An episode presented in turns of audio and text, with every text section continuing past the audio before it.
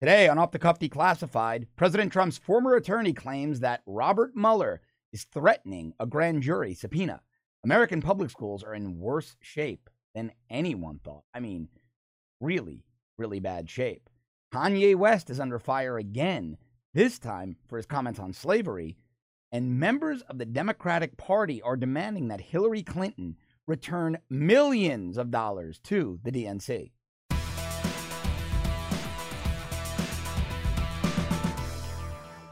Robert Mueller, the special counsel, will now apparently stop at nothing to take down President Donald Trump. Now, look, when Mueller first began his investigation back uh, before I was uh, here on The Rebel, I had my radio show.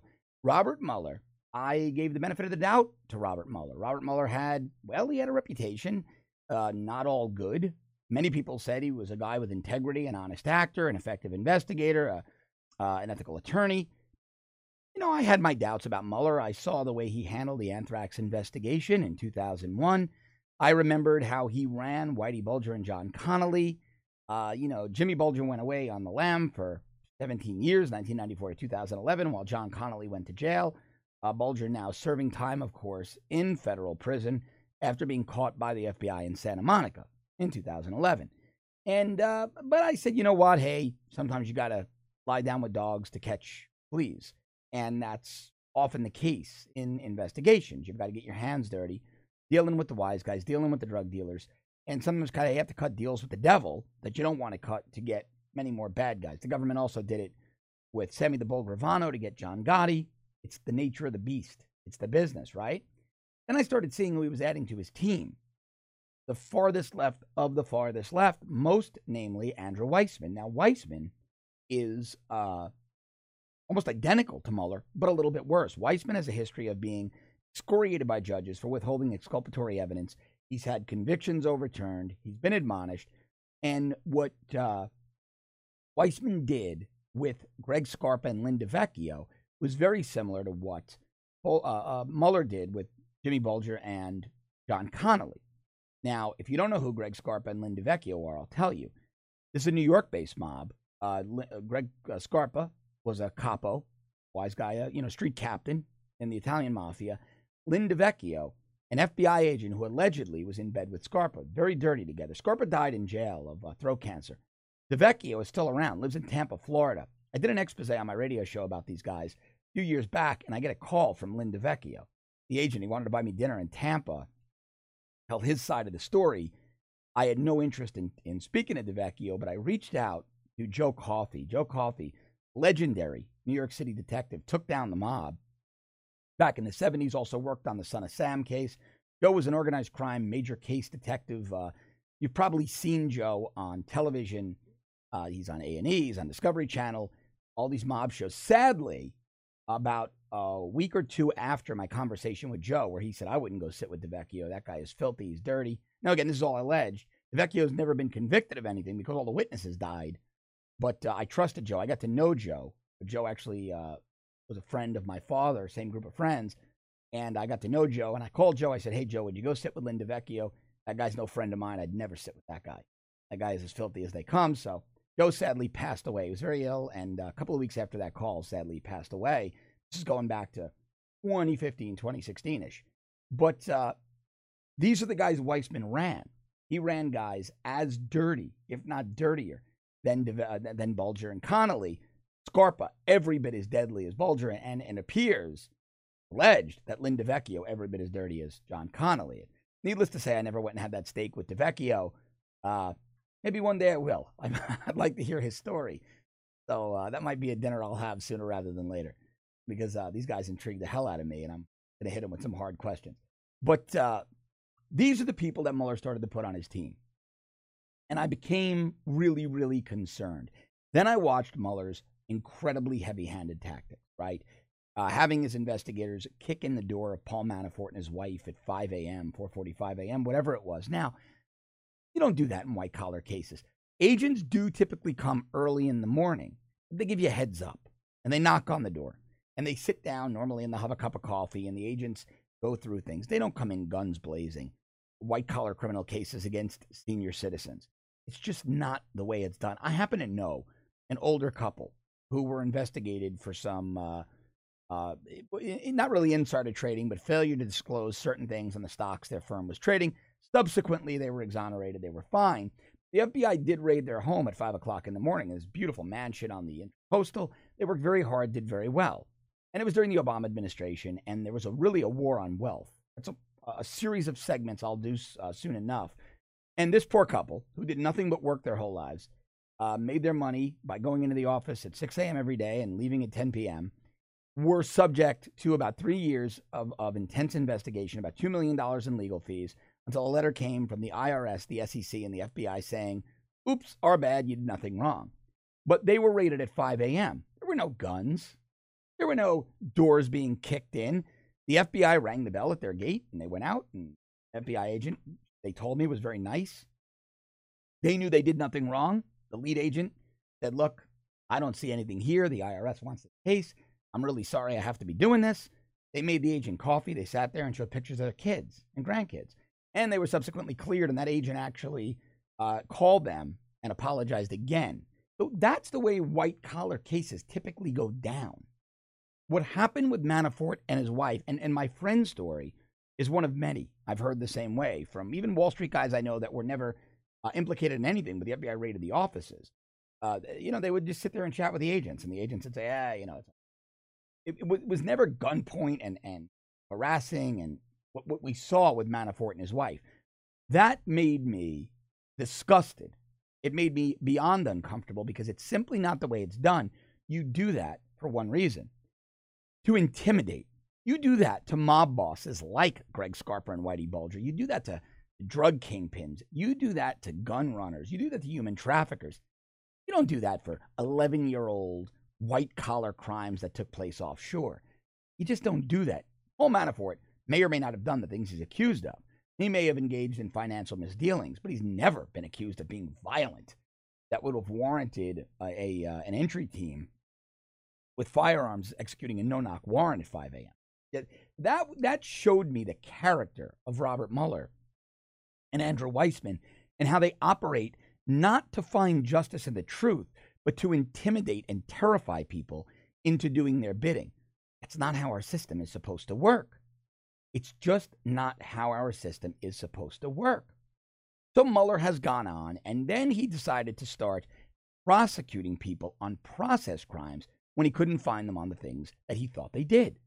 But what's a process crime? You hear that term quite a bit. You hear it in the New York Times and the Washington Post and CNN. You hear it even more in conservative media when they complain, when we complain in conservative media about process crimes. And, and I've been remiss in not explaining. All that really means is you're not being charged with an overt act.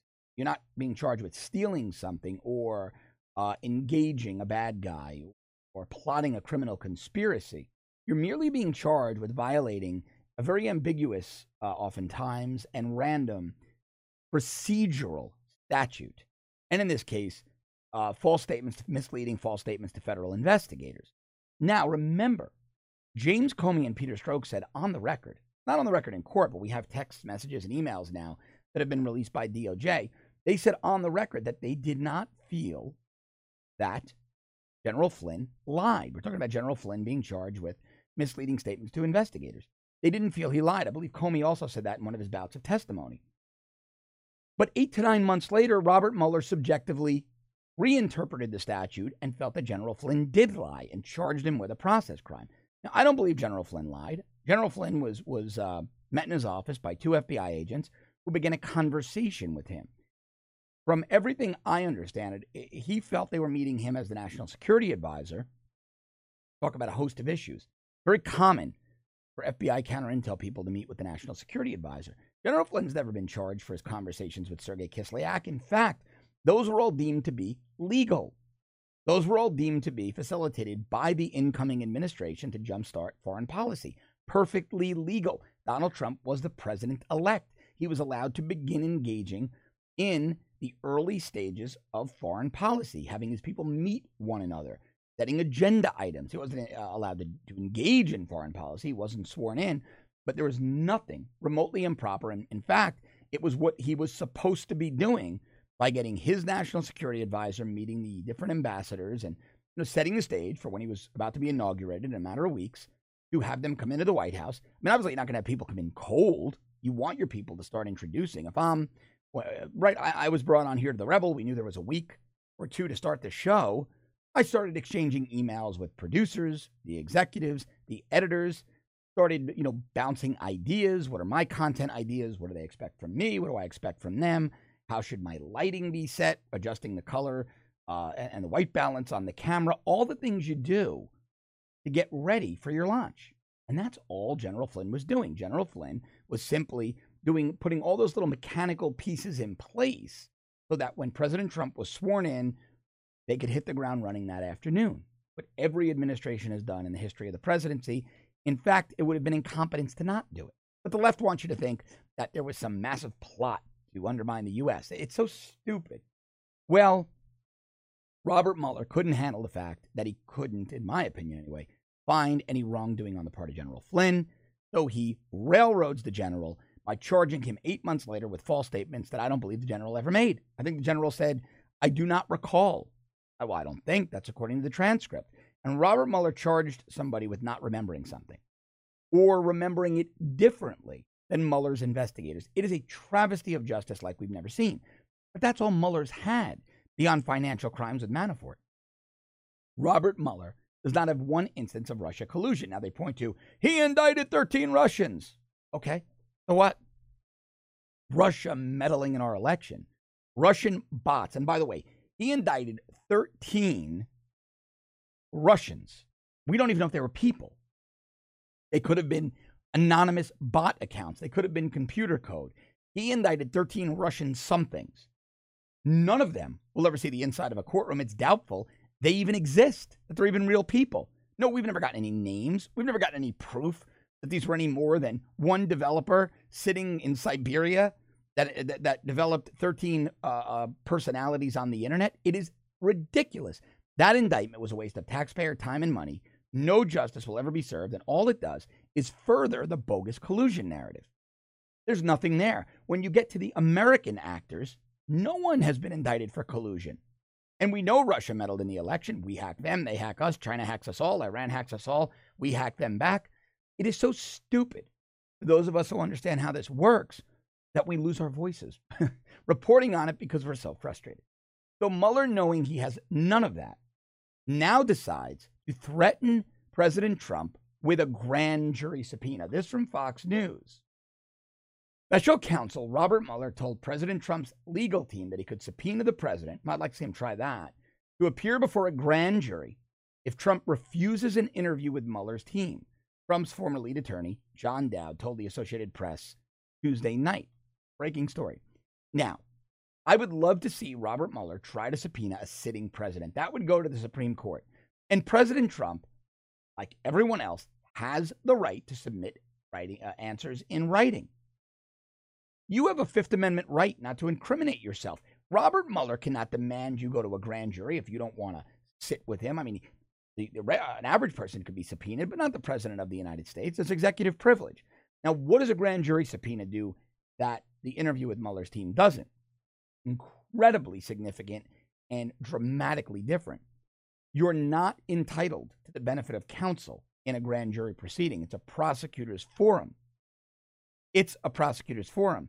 Your lawyer can be there, but they can only object in most cases to the form of the question and nothing else. In other words, uh, your lawyer, if the prosecutor says, Where were you on the night of September 16th, uh, 2017, when uh, Russian Ambassador Sergei Kislyak was having a drink at Trump International in DC? Your lawyer can't object to that. However, if the prosecutor says, Did you facilitate the drink Sergei Kislyak had on September 17, 2016, at Trump International in D.C., your attorney can say, I object to the form of the question. It's misleading, or it's leading, or it implies something. And that's really the limit of what they can object to in a grand jury proceeding. And oftentimes, that's restricted even more. And so it's a very dangerous place for a suspect to be. Under grand jury subpoena, you can be compelled to testify. But they have nothing on Trump. What Mueller is now doing strikes, I mean, it sticks a very sharp dagger in the heart of our criminal justice system. He's investigating a person, not a crime. Mueller is going to try to throw the Constitution out the window, wring and squeeze Donald Trump until he finds something, a misstatement, something that he can charge the president on that will be easily thrown out, but that will make a case for impeachment for the Democrats. That's all this is about. Mueller is now investigating a person, not a crime. And that's not how our system works. When I walked into work with the NYPD, I, I didn't get a piece of paper. They didn't tell me, hey, Cardillo, John Smith, that's your target today. Find whatever you can on John Smith. We're not a private investigative agency, law enforcement. No, it's, hey, Cardillo, there was a robbery. Here's the address. Go find out who did it. Not, go find out if John Smith ever committed a robbery. Or find out if John Smith ever has an unpaid, had an unpaid parking ticket. Or find out if John Smith ever jaywalked. Not the way our system works. That is the very definition of a witch hunt. That is the very definition of a witch hunt. They've demonized Donald Trump. They've called him a witch. And now they're out to prove that he is. And if that means tying rocks around his legs and throwing him in a lake, and if he's not a witch, if he's a witch, he can rise to the top. And if he's not a witch, he sinks and dies. And that was how they did it in the Salem witch trials. So it was lose lose. So if you got out of your shackles, rose to the top, and caught your breath, you were a witch. You were burned at the stake. And if you sunk to the bottom, you died. And that is exactly what they're doing to Donald Trump and why many of us feel this is absolutely a witch hunt. Now, look, there are some interesting developments in this case because they have um, uh, asked for more time to sentence General Flynn. What am I talking about? Well, General Flynn pled guilty to that bogus process crime. His sentencing was supposed to go down yesterday on that. That was after one delay because there was a change in judges, right? Judge Rudolph Contreras recused, we suspect because he was the judge who signed the FISA warrant. We also now know he's a longtime close personal friend of embattled FBI agent Peter Strzok. The new judge, Emmett Sullivan, is known for spanking down the government for withholding exculpatory evidence. And one of uh, Judge Sullivan's first rulings was to demand Mueller's team give him all evidence of exculpatory or all exculpatory or potentially exculpatory evidence, things that they didn't think were exculpatory, but the judge said, I'll review these in camera, in private, in chambers. I'll review these and I'll determine what's exculpatory. That leads many of us to believe the judge doesn't trust Mueller's team. Doesn't trust Mueller's team at all. Now, the left is salivating. Natasha Bertrand over at the uh, over at the um, Atlantic. Oh, this means that General Flynn is cooperating and everybody's going down, and that's why they need more time. Oh, nonsense. If they wanted General Flynn to cooperate, they would have twisted his arm on a real charge, not on a bogus process crime for which he would never serve a day in jail as a lieutenant general who honorably served this nation for four decades. That is not it at all. That's not it at all.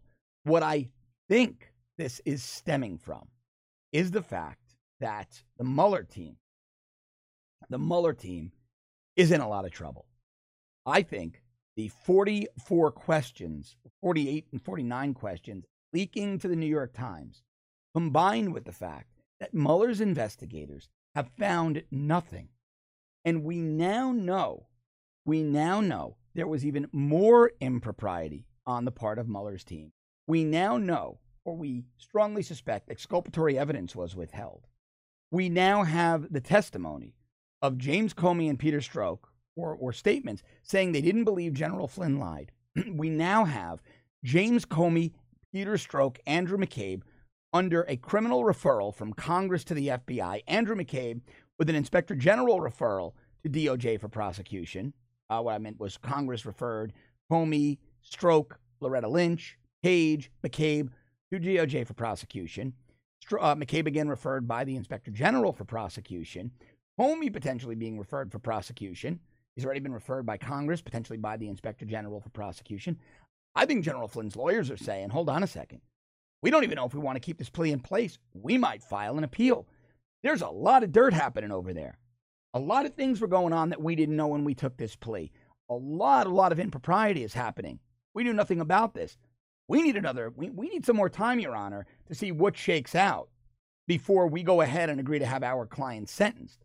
Hell, Something might break in the next two weeks that necessitates you vacating this plea and dismissing the general's charges. And that's what many of us believe is going on. Not as, as Bertrand over at the Atlantic's uh, wishful thinking says that that uh, General Flynn is cooperating and everybody's going to jail. I don't believe that for one second. If General Flynn had something that would have landed people in jail, General Flynn would have spoken already. It would have it would have happened because Mueller has, I believe, three targets, three trophies, three heads he wants on the wall. Donald Trump, President of the United States, his son, Donald Trump Jr., and his son in law, Jared Kushner. And I say this because I truly believe that Mueller is no longer interested in justice. Mueller is no longer interested in the truth. Mueller now has one mission, and that is to take Donald Trump out before the midterms, allow Democrats to take over the House, preferably the Senate as well, impeach Donald Trump, and put an end to his presidency that every day is putting an end to the deep state.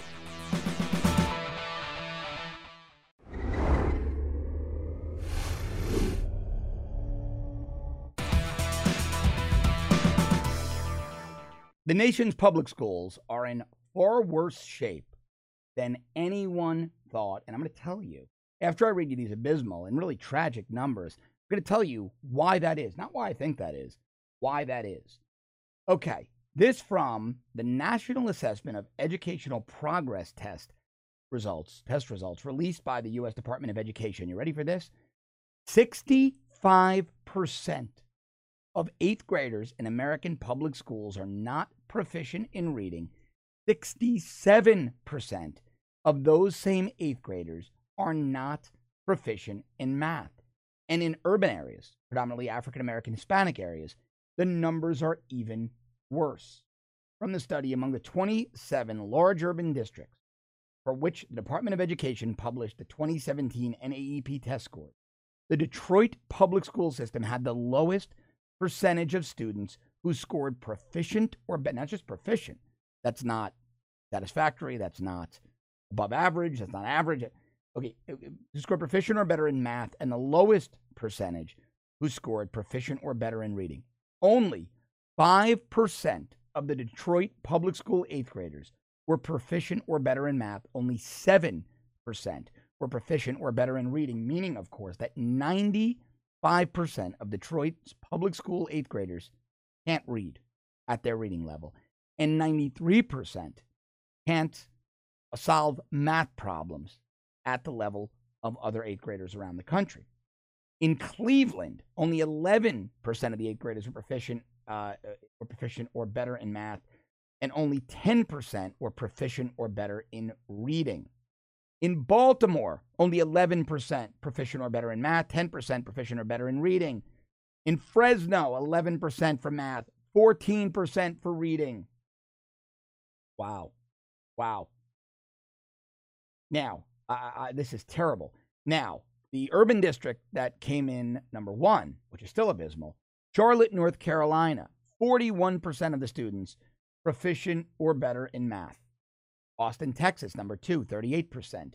San Diego, number three, 36%. None of these have gotten anywhere near 50%. Charlotte, the best, still nine points short. New York City, 28%. Hillsborough County, Florida, 29%. Uh, Chicago, 27%. Chicago ranked number eight. Miami Dade, 24. Los Angeles, 20. District of Columbia, 20%. Let me tell you where these cities rank, the big cities. Boston ranked number fourth, only 33% of the students proficient. New York City ranked seventh, 28% of the students proficient. Chicago, number eight, uh, 27%. Denver, Colorado, number nine on the list with 26% proficiency. Miami Dade County, number 12 on the list, 24% proficiency. Houston, Texas, tied for number 12, 24%. Los Angeles, number 16 on the list, 20% proficient. Tied Washington, D.C., LA and D.C. tied at 16. They also tied Dallas, number 20, uh, with, I'm sorry, they tied Dallas at number 16 with 20% proficiency. Atlanta, number 19 on the list, 19% proficiency. Number 21, Philadelphia, 16% proficiency. 22, Milwaukee, 12%. Number 24, Cleveland, 11%. 20, number 24 on the list, Baltimore, with 11%. Number 27, Detroit, Detroit with 5%. The list was pretty much identical for reading. Now, this uh, tells you something, doesn't it? These are also the places with decade upon decade upon decade of Democratic rule. These are also the places where the teachers' unions have a stranglehold on education. And therein lies the problem. The American Federation of Teachers is run by Randi Weingarten, one of Hillary Clinton's best friends. In New York City, the nation's largest public school system, about 250,000 members uh, of faculty and staff belong to the United Federation of Teachers. Okay? New York City public school system is so big, it needs its own union. You've got the United Federation of Teachers, of which Randi Weingarten used to be president. He then moved over to the American Federation of Teachers, become the president of the national organization, not the largest in the country's New York City uh, union. Here's what gets really, really interesting. You want to see what a mess this is. The United Federation of Teachers in New York City is one of the very few, if not the only place, very few places, if not the only place, where the two biggest, most socialist labor unions, AFL CIO and the SEIU, intersect. Yeah, they intersect. And here's how. If you're a member of the United Federation of Teachers in New York City, which is controlled by the SEIU, the Service Employees International Union, radically far left organization. You're a member of the UFT. You're also a member of the AFT, the American Federation of Teachers. Their membership is inclusive of one another. The American Federation of Teachers falls under the umbrella of the AFL CIO. Think about that for a moment. A quarter million far left radicals in the New York City public school system. I've never met a conservative. I'm sure there's a member or two in there that is a conservative. I've never met him. Let's say 95% of those 250,000 members of the United Federation of Teachers, who are also members of the American Federation of Teachers, those 200 and some odd thousand radical far leftists are the nexus at which very socialist AFL CIO and the very socialist SEIU meet. Not a few people in an office. It's hundreds of thousands of members paying dues to both organizations, hundreds of thousands of members who control the largest public school system in this nation, who control education of millions of students.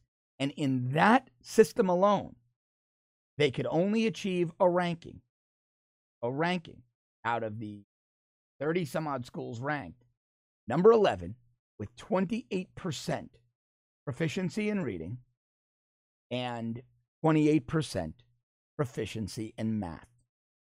You tell me radical far left unions are good for America. Continue to tell me that after reading these numbers. Every time school choice becomes an issue, these unions the AFT and the UFT step in to crush it. Every time we talk about charter schools, they step in to crush it. Every time Betsy DeVos, the Secretary of Education, who's not a rabid far leftist, as was Arne Duncan in the Obama administration, every time she goes out to speak, these groups, AFL CIO, SEIU, American Federation of Teachers, United Federation of Teachers, they launch an assault on her they they sponsor protests, protests that have become violent, that have threatened Betsy DeVos's life. She's a wealthy woman. She had to put her own bill to fly private with her own security detail because of these radical lunatics. And the only people suffering here, not the unions, I've watched New York City public school teachers who were accused of child molestation when we had overwhelming evidence be able to sit in a cafeteria or a faculty lounge, collect their pension, or well, collect their salary pending their pension, while other faculty and administrators walked in and joked around with them and acted like nothing was wrong. They Were child molesters. They were child molesters. But the radical leftists, they don't care about that. These people could not care less about the kids. They care more about their own union dues, their own socialist power. Now, remember, these are very, very powerful unions. My God, what would have happened if Hillary Clinton was elected? People don't remember this. Well, I shouldn't say people don't remember this. Many don't, because uh, history moves on and 9 11 happened a year or two later. But Hillary Clinton announced her run for Senate in New York State on stage with Randi Weingarten. She saw did a soft announce. Randi Weingarten had a group of teachers. It was terrible event. I remember it. And are you gonna run? Are you gonna run? And then it was all staged. And Hillary was like, I'm and kind of nodding. She was. And she did the official announcement later. And all the radical leftist teachers were cheering in the room. The best they could achieve is 28% proficiency in math and reading for their students. And in the areas that are uh, the census tracts that are predominantly African American, those numbers plummet. This is disgraceful. This is disgraceful. But what this really is, when you look at cases like this, when you look at the Democratic Party, that's what they want, right? They want to control the children. They want to keep them stupid because if you keep African American kids below proficiency levels in math and reading, what are you guaranteeing? You're guaranteeing that they're on welfare their whole lives. They can't work. And ultimately, they're dependent on the state, and the state grows. The state grows considerably. You want single payer if you're a Democrat, right? So you can have death panels. So you can decide which of these people gets to live and die if they're sick. I'll tell you what's really sick. The left wing ideology is really, really sick. This is tangible proof of the agenda of the left. We cannot let this happen here. We cannot let this happen here. This shows us what the left is really about. They want to keep people uneducated, dependent upon government. They want to run your health care. They want to decide when you live and die. These are not conspiracy theories. These are not conspiracy theories. Do your own research. Proof is right there in the numbers.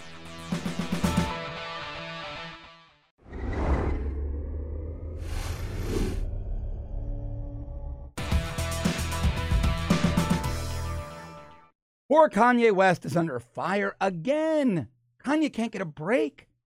Man, I, have never thought there'd be a time in history where I would A, support, and B, feel really bad for Kanye West, but I do. So this comes after Kanye West showed up uh, yesterday at TMZ's offices in Los Angeles, and he made really controversial, according to the mainstream media, but I don't think they were controversial at all. I think they were spot on comments about slavery. TMZ asked Kanye, and you know how TMZ films uh, the, Har- the Harvey Levin shows. It's in their offices. It's a really cool format. I like the dynamic nature of how TMZ films. Levin is standing there interacting with his team, and they're commenting on what they're watching. It's one of the better, I think, one of the better visuals in terms of energy on air. I, I really like that format. Uh, so they asked Kanye West about his support for President Trump, and Kanye said, "quote When you hear about slavery for 400 years, for 400 years." That sounds like a choice. Like you were there for 400 years and it's all of you. Like we're mentally in prison. Like slavery goes too direct to the idea of blacks. So prison is something that unites us as one race. Blacks and whites being one race. We're the human race. Now, this caused one of the TMZ staffers to argue with Kanye West. But I think Kanye West was right. Now, Kanye West came with Candace Owens. So the interview was controversial, right? Uh, he, he was filming, somebody at TMZ says he was filming TMZ Live, which is always filmed in the office, and he just stood up and walked around and pretty much did the interview for the entire office. I mean, this is, uh, I don't mind what he did. So one of the TMZ staffers, Van Lathan, uh, so Kanye West said, quote, do you feel that I'm feeling? Do you feel that I'm being free and thinking free? Van Lathan, TMZ employee, said, I actually don't think you're thinking anything.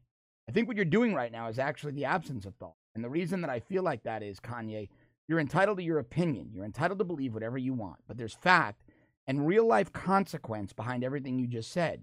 While you are making music and being an artist and living the life that you've earned by being a genius, the rest of us in society have to deal with these threats to our lives. We have to deal with the marginalization that has come from 400 years of slavery that you said for our people was a choice. Frankly, I'm disappointed and I'm appalled, brother, and I'm unbelievably hurt by the fact that you have morphed into something to me that's not real. End quote. This guy Van Lathan is wrong and Kanye West is right because if you read what Kanye West is saying or was saying unemotionally, what he was saying was exactly what Candace Owens said in that video. The people that are complaining about slavery today never experienced slavery. If you're enslaving yourself. It's in your own mind. Look, Italians suffered when they got here. They were called WOPs without papers. Uh, there were signs Italians need not apply. The Irish suffered when they came to America. The Jews suffered when they came to America. It wasn't uncommon outside of certain areas of New York City to see signs that would say Irish, Italians, and Jews need not apply. Go back to where you came from. But you know what they did? They didn't enslave themselves mentally. They said, oh, yeah, screw you. So the Irish, they took over the police and fire departments. The Italians took over certain businesses. Now, I'm not going to say that it wasn't without a little, and, and the Jews alongside of them, right? These three ethnic groups They would battle each other, but they often worked together in New York City and in Chicago and other cities like that. Now, let's be realistic. A lot of it uh, was based on organized crime, but much more of it was based on legitimate business enterprises. And oftentimes, those organized criminals, well, they wanted their kids to be anything but organized criminals. So you had Italian mobsters and Jewish mobsters and Irish mobsters making a lot of money, whether it was bootlegging or numbers rackets or loan sharking, putting their kids through very, very good schools, up to Ivy League schools, and their kids were coming out as doctors and attorneys and CPAs, business owners. And that's how those immigrant groups, even though they were as oppressed as any other, made it. That's how they made it. And now we see where the Italians and the Irish and the Jews are in America.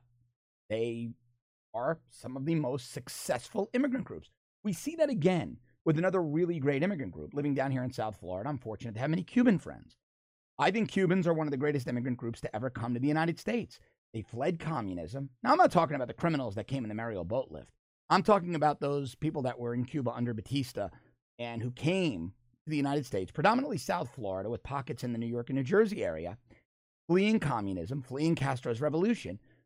These are some of the most successful people I have ever met. I have uh, many friends down in Miami, Cuban Americans, who are incredibly wealthy, incredibly wealthy. Everyone in their family is not just uh, doesn't just have a, a, a, an advanced degree, but are typically professional. It's a CPA, it's an attorney, it's a doctor. Cubans are one of the most successful immigrant groups. You know what you don't hear from the Cuban community, whether they be light skin or dark skin? You never hear them say, "Oh my God, communism took my country away. I've got to go on public assistance." They would be mortified to do that. These are people, their culture instilled in them success. You're coming to the U.S., the U.S. has given you an opportunity. You better work for it. In fact, bar none, every one of my Cuban friends down in Miami is very successful. They are very successful. Six figure earners, at least. Many of them, their families are multi millionaires. They own properties all over the place. They're physicians, they're attorneys, they're, they're bankers. They never did. They never said, oh, we don't speak language. I mean, they came here not even speaking the language. And they succeeded wildly. It's a work ethic. So Kanye West is right. I'm sorry to say it, but he's 100%. No, you know what? I'm not sorry to say it. I'm sorry it needs to be said. I'm sorry for black America that it needs to be said. You don't see crime in the Cuban communities like you do in black America. You drive down to Little Havana in Miami. Now, I got a bad rap with Scarface and all that, but if you drive down to Little Havana now, Little Havana, a place that when I first moved to Miami uh, back in 2004, well, it was not a rough area, but a lower middle class area. What happened there was all of those wealthy Cubans I talk about said, hey, you know what? We need to really revitalize the area. This is our heritage. If you go to Little Havana now, it is one of the trendiest strips of any city in the United States.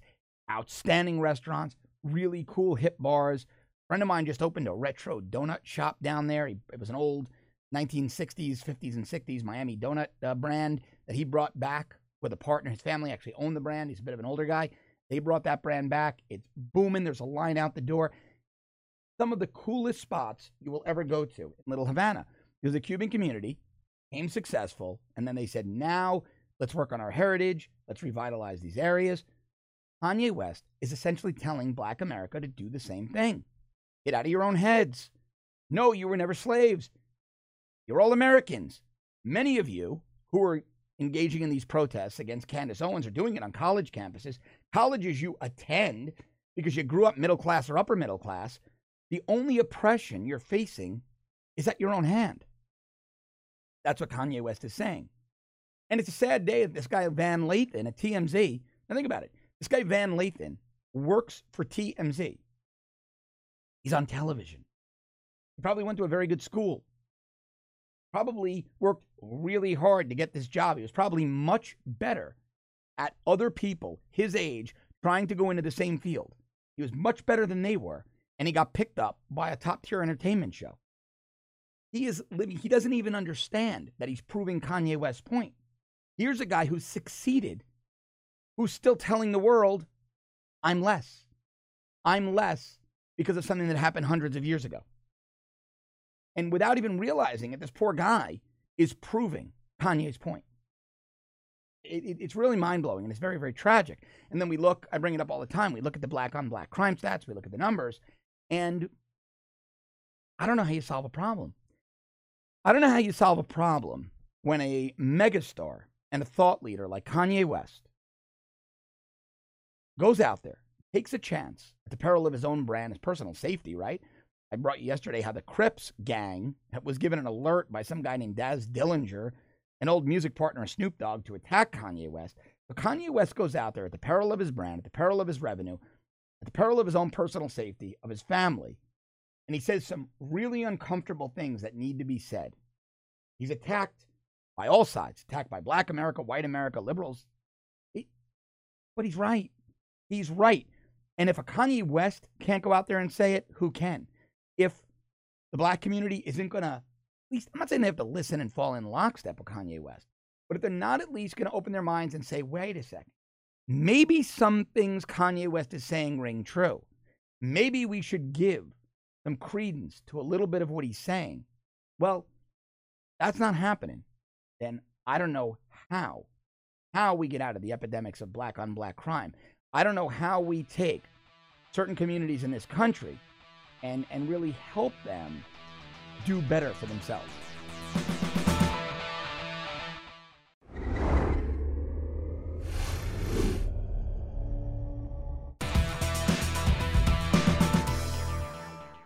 Even Democrats are sick of Hillary Clinton and now they want their money back.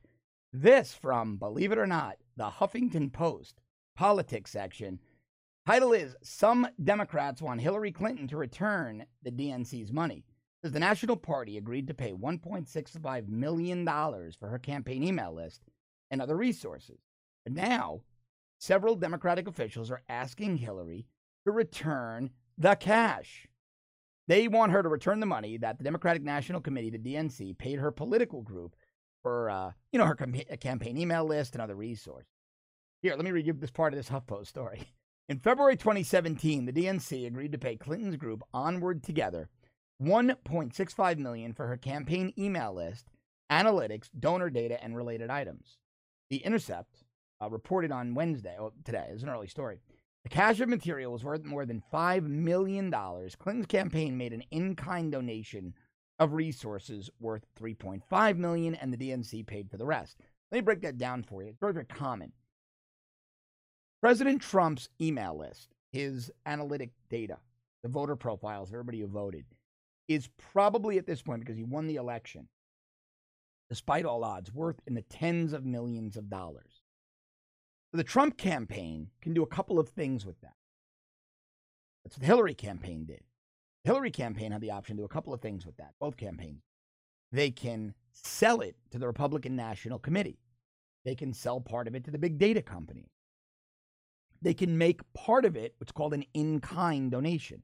So the campaign gives these things to the Republican National Committee, or in Hillary's case, the Democratic National Committee, and they get credit for an in kind donation to that committee of fair market value. So, say Trump's worth $10 million and the RNC paid him $3 million and he gave him the rest he would be credited, his campaign would be credited with a $7 million in kind donation. Very common in politics, happens on every level.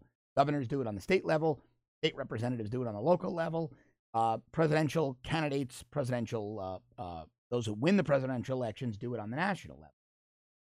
However, a number of Democratic Party officials, including some Democratic state party chairs and members of the national DNC, want Clinton to retroactively return the money. They want her to donate campaign materials to the DNC ongoing and return the 1.65 million. Alabama Democratic Party chairwoman Nancy Worley, who supported Clinton, said, quote, she should return the money for the love of the Democratic Party to the DNC for its use. And the reason is the Democrats are facing a massive fundraising deficit compared to the Republicans. The DNC is raising far less than the RNC. Wisconsin Democratic Party Chairwoman Martha Laning and Missouri Democratic National Committee woman Curtis Wild likewise called on Hillary to return the money. Now, In states, I'll explain who these people are. In a state, you have a chairman of the party. Okay, so every state party, whether it be Republican or Democrat, is chartered by the RNC or the DNC. That party has a chairperson. Then you have what are called committee people. You have a committee man and a committee woman. A state committee man or a committee woman are the representatives to that state's party from the county uh, uh, parties. A national committee man or committee woman is the representative from that state. So there are two. There's always a committee man and a committee woman. They're the representatives from the state party to the national party. So this woman, committee woman, a national Democratic, Missouri Democratic National Committee woman, Curtis Wild, she would be the representative, the female representative, the committee woman, counterpart would be the committee man, from the Missouri Democratic Party to the DNC, to the Democratic National Committee. She's a very high ranking official. There are only 50 of her around the country. That's why I'm putting it in perspective for you. So the state chairman, state chairwoman rather, and uh, the state committee woman from Missouri, the state chairwoman from Wisconsin, there's only 50 of each of them around the country. They're both calling for Hillary to return that money.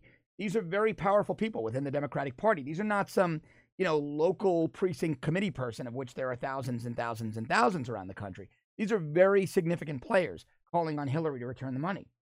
Also, uh, Democratic Nebraska Democratic Party Chairwoman Jane Kleeb, who supported Bernie Sanders, though, she argued Clinton can contribute could contribute the equivalent, so give.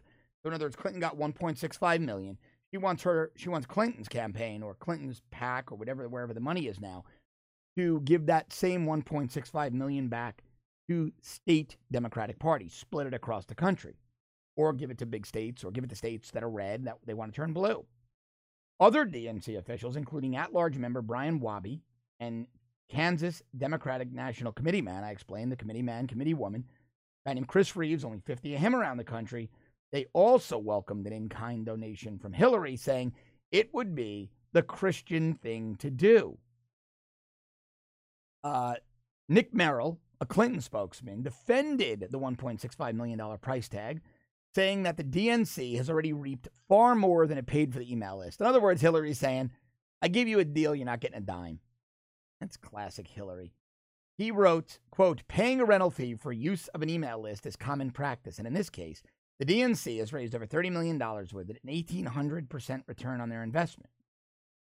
Never thought I'd say this, but I agree with Nick Merrill. I agree with the Hillary Clinton campaign. Now, the DNC itself is saying, uh, DNC spokesman, I don't know how to pronounce his name, uh, X O C H I T L, Joquitl Hinojosa. I don't know how to pronounce. Hinojosa, I don't know how to pronounce. Uh, I don't know. A DNC spokeswoman agree, uh, agreed that the DNC had gotten, quote, a return on our investment and more since obtaining all of the lists and data, end quote. But look, Hillary Clinton is never going to return any money. Now, Onward Together, where the money went, is a nonprofit, not required. It's 501c4, so it's not required to disclose financial data. Doesn't have to tell you what it takes in, doesn't have to give you an itemized list of what it spends, unlike a traditional campaign but it says it has distributed grants to 11 progressive groups, uh, including, let's read where they've uh, given their money. They have their partner organizations are this is Onward Together, Hillary Clinton's uh, Hillary Clinton's hack, and it's born from conversations between Governor Howard Dean and Secretary Hillary Clinton in the aftermath of the 2016 election. Onward Together was established to lend support to leaders particularly young leaders, kicking off projects and founding new organizations to fight for our shared progressive values. So they're partner organizations, uh, a group called Color for Change, Emerge America, Indivisible, the Indivisible movement. They've gotten very violent, swing left, and run for something. In December they added, of 2017, they added six more groups Alliance for Youth Action, Arena Summit, Collective PAC, I Vote Fund, Latino Victory, and Voto Latino.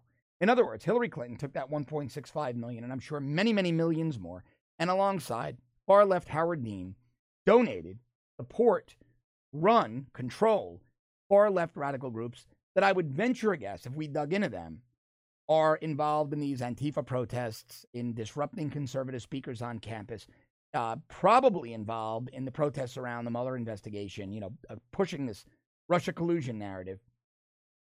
It says this is how they help. Financial support, direct grants, fundraising support, online amplification, online amplification, in person surrogate assistance, meaning sticking people at protests, one to one introductions and meetings with donors and convenings, getting George Soros in a room, give more money to these. Uh, another way they do it strategic and leadership advice, mentorship training, one on one introductions with expert advisors and convenings. Nice way to say event. Recognition, online endorsements, surrogate support, offline and event mentions, membership building, growing their organization. Hillary's not giving the DNC a dime back. But what the DNC realizes, what the state people realize is their states are suffering because of Hillary's disastrous loss, because of the Democrats' disastrous policies. They can't raise money, despite the DNC and Hillary people saying they're raising money. They can't raise money. $30 million is nothing. It's $6 million a state. It goes like that. Nothing for candidates. They can't raise any money. The Republicans are out raising them. The Inspector General's report is coming out. The Democrats are going to look terrible. Not going to be a blue wave in November. I think there might be a red wave. The Democrats might pick up a couple of seats, but Republicans will most likely, and now this is being supported by new information on the generic congressional ballot, Republicans will most likely hold the House and Senate. The Democrats are scrambling. They need money. And now they're going to throw Hillary under the bus to try to get some.